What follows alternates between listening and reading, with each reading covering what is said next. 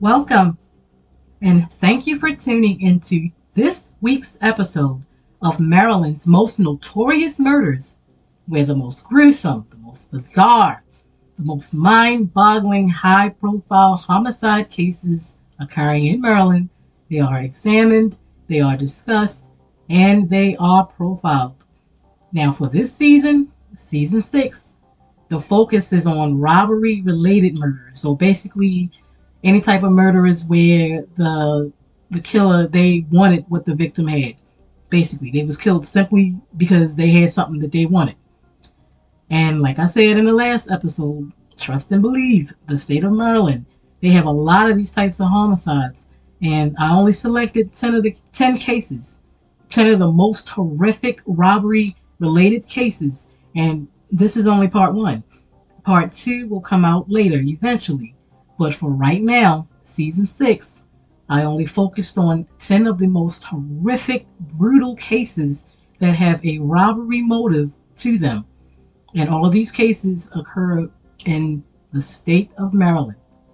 So, with that being said, let's get right on into it and focus on this week's episode. And on this episode, the shooting murder of Councilman Kenneth Harris will be profiled. And as in each and every episode that has been profiled before this one, there will be an unsolved homicide that needs special attention that will also be profiled. And for this episode, the unsolved shooting murder of 21 year old Lyric Brown will be examined. Now, this next case is about the wrong place at the wrong time. I mean, in an instant, your life can be over.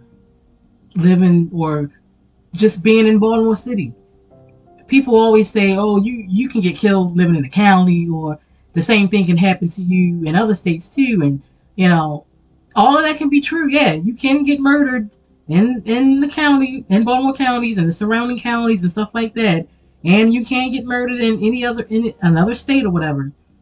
But trust when I tell you, trust and believe what I tell you.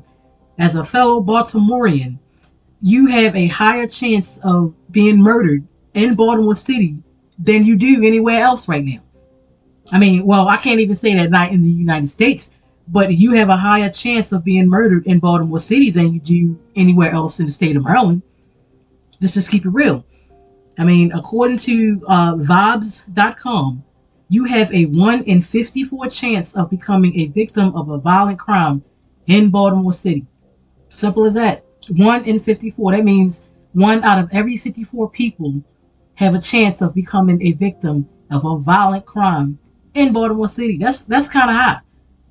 I mean, in the city of Bodymore, Murderland, the mentality of the whole I mean, uh, this this whole mentality of I don't give a fuckness, basically, is higher in the city of Baltimore for some reason. I mean, I don't understand it, but killers and criminals just don't give a fuck here. They don't care who they kill, man, woman, or child. They just don't give a shit. Anybody can get in the crossfire of a flying bullet, and anybody can get it. Nobody is immune to it.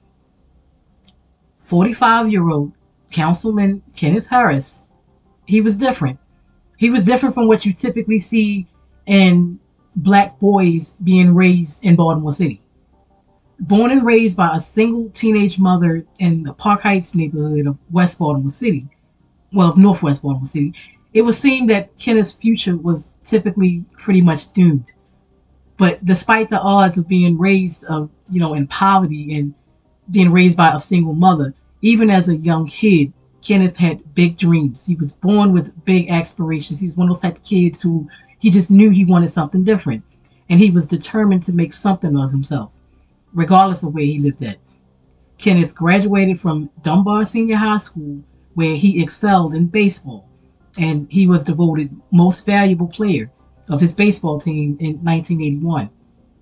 Kenneth would have had a future in baseball because he had been drafted by the Pittsburgh Pirates, but Instead, he chose to further his education and he went to Morgan State University where he earned his bachelor's degree in business administration. Kenneth got a job at CareFirst uh, Blue Cross Blue Shield before moving on to working for Comcast Cable Company. He had a love for Baltimore City and a deep desire to better his community and to help the surroundings of where he came from. He had big desire to give back and help the citizens of Baltimore City. So he added, he made the decision to run for city council and he decided to add some political experience to his, you know, ever growing resume, his, you know, basically his, his growing repertoire, I should say. And in uh, 1999, Kenneth was elected to the Baltimore City Council, where he represented the 4th District, which is the East Belvedere, Chinquapin, Govans, over that way by Loch Raven, that whole area over there. Kenneth realized that he had a passion for public service and helping his community. And in 2005, Kenneth um, established and created an organization called the Bridge to Manhood. That was basically like an organization or a company, a program where black men who are successful, they've managed to make something out of themselves in their lives. They go into the schools, uh, city, um, Baltimore City schools, basically, and try to mentor to them, try to get them to change their their uh, their actions if they're doing stuff that's illegal. Basically, try to get them to uh, cope with growing up in poverty in the city of Baltimore. I mean, how amazing is that? The, the following year, after he created this organization, after serving two terms as councilman for the 4th District, um, Kenneth ran for city council president, but he lost to another candidate. According to Wikipedia, Kenneth chaired the Education, Housing, Health, and Human Services Committee, and he was a member of the Landfile and Transportation Committee. He later chaired the Highway and Franchise Subcommittee, and while serving as council, councilman, Kenneth was also happily married and the father of two children. Kenneth was president of Leith Walk Elementary School PTA, and he was the coach for the Northwood Baseball League. So, like I said, no diss towards any other citizen living in Baltimore City, but Kenneth was a little bit different. He not only had he done quote unquote all the right things in his life and beaten the odds that he had basically been stacked up against him, but he was also giving back to his community, still trying to make a change, still loving Baltimore City, still trying to make this his home. He still loved his district and it would be the same community where he did all this work where Kenneth would be murdered.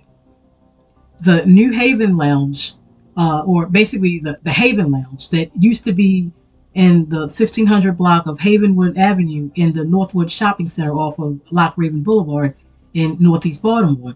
It was like a bar lounge where people could come in, drink, they could dance, listen to jazz, party, meet people or whatever it wasn't like too rowdy compared to other nightclubs in Baltimore that used to be here, you know, like Odell's and Hammerjacks and uh, 32nd Street Plaza, the old school ones. I mean, it, it wasn't as rowdy as they used to be because I guess because they had jazz and whatever. But either way, the bar stayed open late, stayed open seven days a week. So sometimes, you know, midnight to two in the morning, whatever. So around 1.30 a.m. on the night of September 30th, 2018, Kenneth knew the owner of the bar and he decided to drive over there because he needed to use the, the restroom and he needed to get a corkscrew to open up a bottle of wine that he had planned to share with a female friend of his that he had in the car with him. So the owner of the bar comes out of the come out with the corkscrew and you know he give it to Kenneth. When the bar owner started walking uh, Kenneth back to his car, out of nowhere, uh, 20 year old Gary Collins, 15 year old Jerome Williams, and 19 year old Charles, Charles McCaney. They all wore bandanas and a ski mask that looked like it was from like the movie Scream.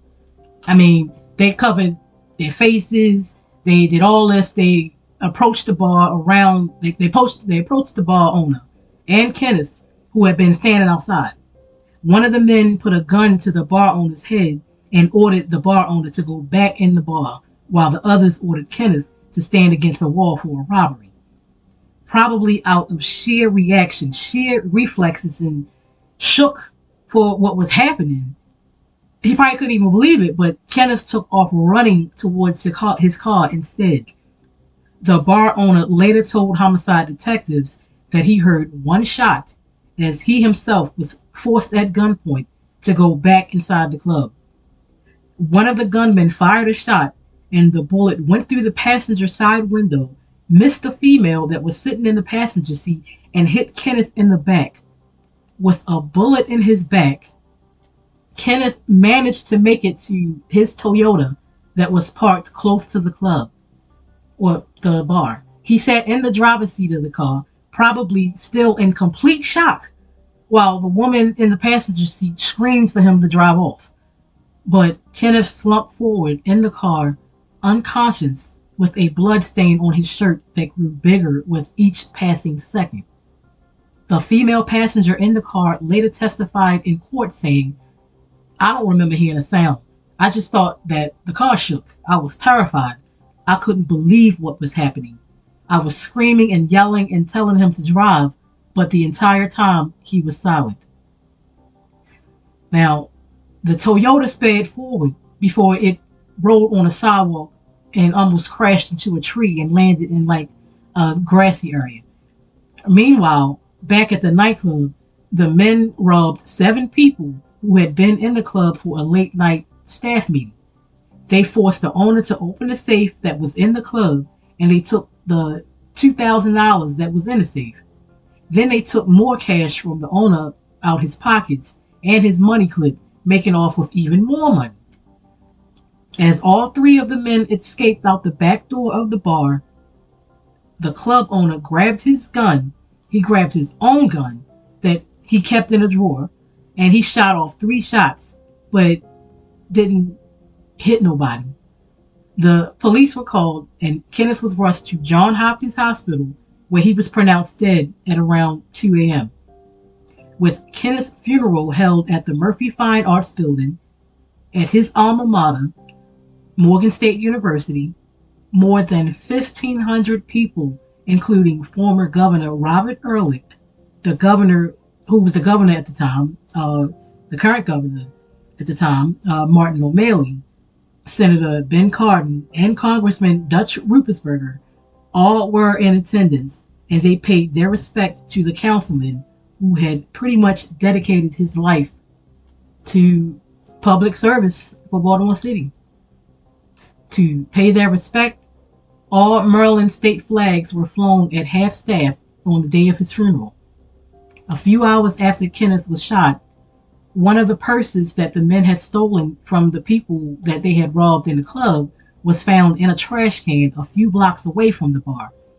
Inside the purse were uh, the surgical gloves that the men had used in the robbery, the club owner's money clip, and the bandanas and ski masks. Well, not ski masks, but the, the masks that looked like the movie Scream that had been used. And at first, for four months, there were no arrests made, nobody being questioned. But when the DNA that was found on the gloves and masks were tested, the DNA was linked to Gary, Jerome, and Charles.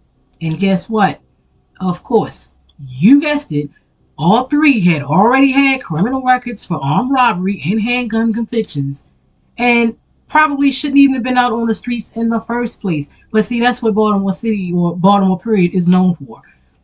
Releasing people that got records. I don't I don't get that, but that's what we're known for. All three were charged with first degree murder, robbery, and handgun related charges. Of course, just for, you know, shits and giggles, and because they had nothing else better to do, they all pled not guilty. Why? I don't even know. At one point, the prosecutors even had one of them on video walking away from the crime scene holding up the damn Halloween mask. Both Jerome and Charles were convicted of all charges, but Gary was acquitted of murder charges but found guilty of robbery, assault, and handgun charges. Ten years after Kenneth was shot and killed, ten years later, in September of 2018, the Leith Walk Recreation Center in Northeast Baltimore was renamed the Kenneth N. Harris Senior Community Center. Now, Jerome and Charles got life sentences. I, Gary got 60 years. Um, of course, they were found guilty. Now, to be the reason why this was so notorious in the state of Maryland, I mean, come on, he was a councilman, and to be shot in the same district that you represent, come on now, that that says a lot about Baltimore. It really do. It it really do. I mean, I wish I knew what the history of, you know, what the history is of why Baltimore City in particular is so violent. That's since I've been alive, you know, it's always been that way. I mean, I always, for this particular case, I always felt sorry for the, kids that were involved. I really did for some reason. I mean, it, it was just, wow, a councilman? I truly believe that the killers in this particular case, they didn't know that he was a councilman. They did not know that he was, that uh, Kenneth was basically um, as popular as he was and had done so much for the city. Not saying that that would have made a difference to these men, but they just, I'm quite sure they had no idea who he was. And it was never really like determined who the actual shooter was because they all blamed it on each other so much. But basically, to be honest, prosecution and the court didn't even really care. They wanted the same sentence for all of them, and they all got hefty sentences. Didn't matter who the shooter was, y'all were there. So, you know, like I said, that says a lot about uh, the crime and homicides in the city of Baltimore. It really do. I mean, they shot to shoot a councilman. Wow, that's this is why this is this made the list of one of the most notorious robbery-related murders occurring in Maryland. And I remember when this happened, I was thinking like, wow, they not gonna waste no time to find out who did this. It took them, it took them, you know, a hot minute, but uh, they still found out who did it. I knew they weren't gonna give up on it, and like I said, this was the reason why it was so notorious is because he was a councilman. Now, moving on to this week's unsolved homicide, but before I do, let me just say that I know this podcast seems like it gives a lot of attention to murders or high profile murders and the murderers themselves and stuff like that. It's not a po- podcast that focuses on just those type of homicides. You know, just it's not that type of this is not on this podcast a portion will always always be dedicated to the victims where nobody knows what happened where there's not a lot of information basically and they, their cases don't always make the Baltimore Sun, or they wasn't necessarily a person that people would remember, or like a notable person or something like that. Um, their cases don't always make the news or the Baltimore Sun, nothing like that. Um, that's why the attention is brought here. I mean, these cases when nobody knows, or should I say, where nobody is saying nothing about what happened, the cases like where a victim was literally here one minute, then gone the next minute. And you'd be surprised at the number of people who are killed and friends or family of the victim. They may have a feeling that they know who killed their loved one, but because they can't prove it or they don't have the actual evidence, they don't know how to go about getting the answers. You know, they don't know how to go about getting justice for the victim. And they still left with tons of unanswered questions, unbelievable grief, and it's like the victim just died all over again. And you expect it to just move on with your life. You know, a therapy can't fix everything. It's hard to just move on with your life like that when you have so many unanswered questions. I mean, people don't that have not been in that situation, y'all have no idea what that feels like you're stuck. It's like you're stuck in the past. You're stuck in on that day and you cannot move on until you get answers, whether it's good answers or bad answers or whatever you want to hear. You still need answers. You expected to just move on with your life. You know, pick up where you left off and hope that the detectives will do their jobs and then hope that after they do their jobs that the justice system that's another whole part to it that the justice system will deliver you some sort of justice that can come an iota close to the feeling that you experience when you lose a loved one to homicide. There's never going to be no justice for that. You know, getting justice in the state of Maryland don't happen a lot. Trust me. And to be blunt, detectives are kept busy with homicide cases that already have clues. These cases that already have witnesses. Cases where people are willing to come to court and they're not scared to testify. And cases that already have, you know, evidence. But what about the homicide cases that don't have no clues? What about the homicide cases where it seems like it happened in front of a million witnesses and ain't nobody saying anything? That that's been going on for years and years and years. Somebody knows something. These cases that there nobody comes forward, nobody says anything. These cases are eventually labeled as cold cases and put on the back burner, so to speak. To be honest, not a real not a lot really is done. You know, not a lot is done. Um, nothing happens. Cases stay. It's not like the you know a detective stays on that particular case only.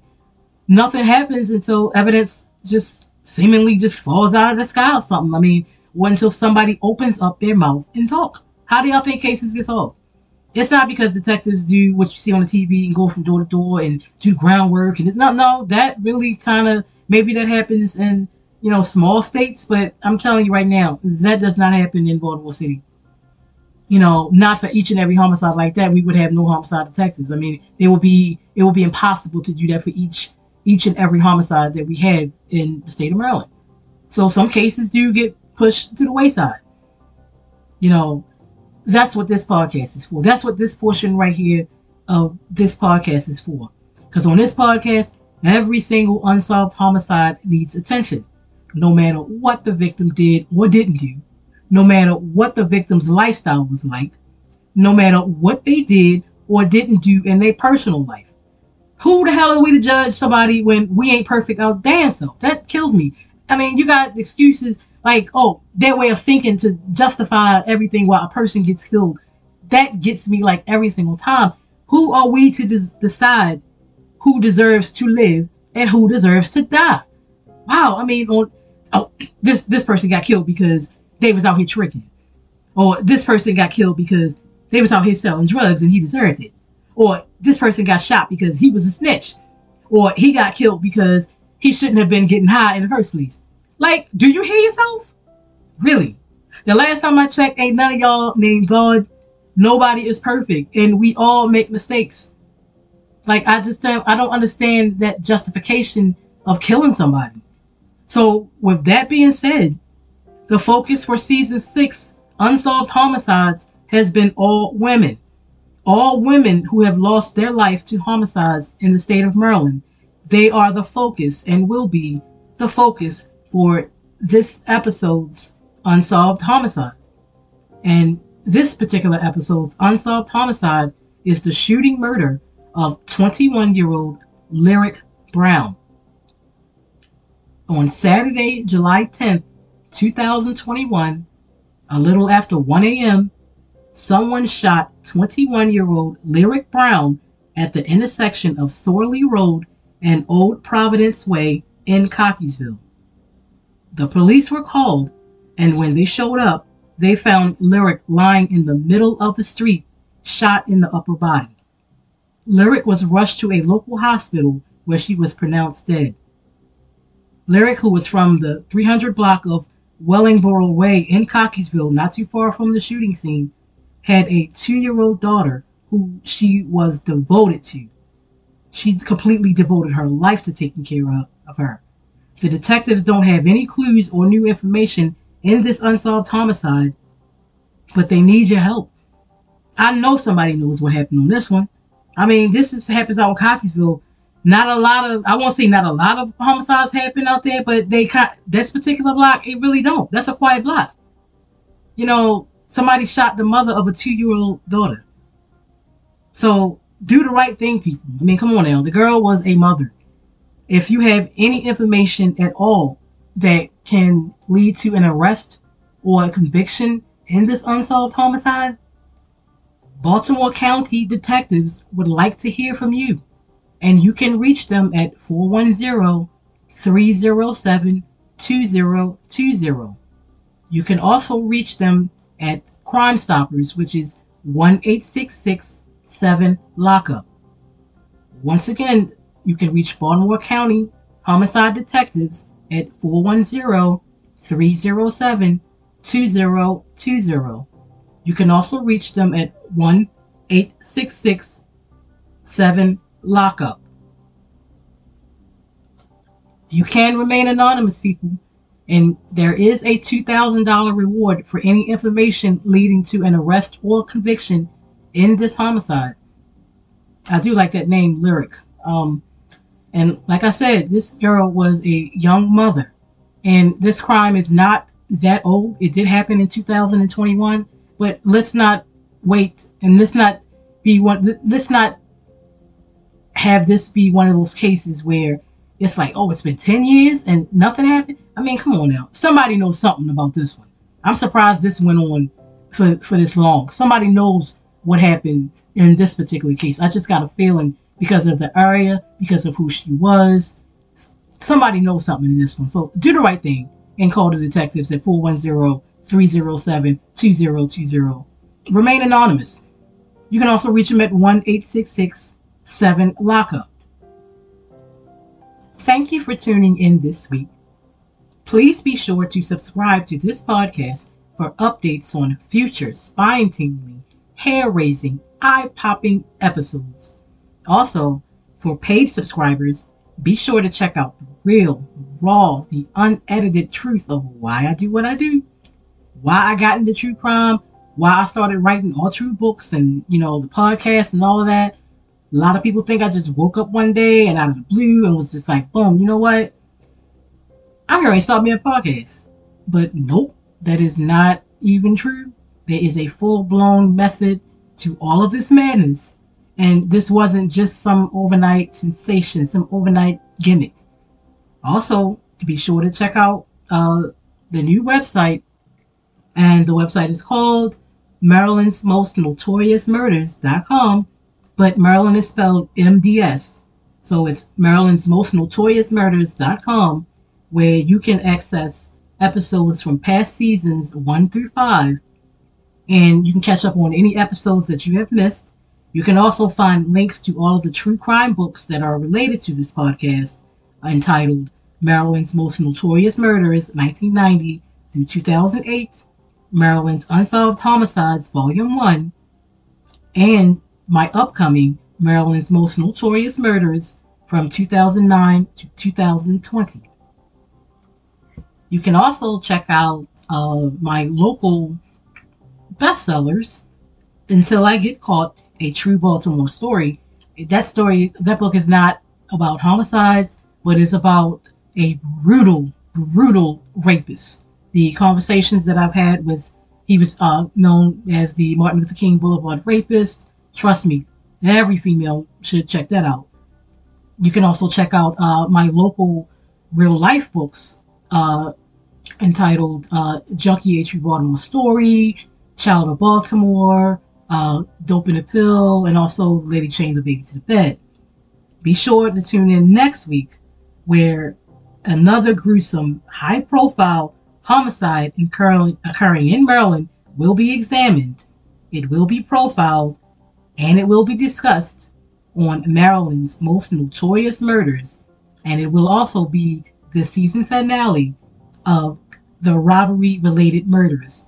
And for season seven, trust me, I got 10 of the next cases. You ain't even gonna believe what the topic is. So you're gonna want to check out uh, season seven, which should be coming up right after uh, episode 10, which is next week.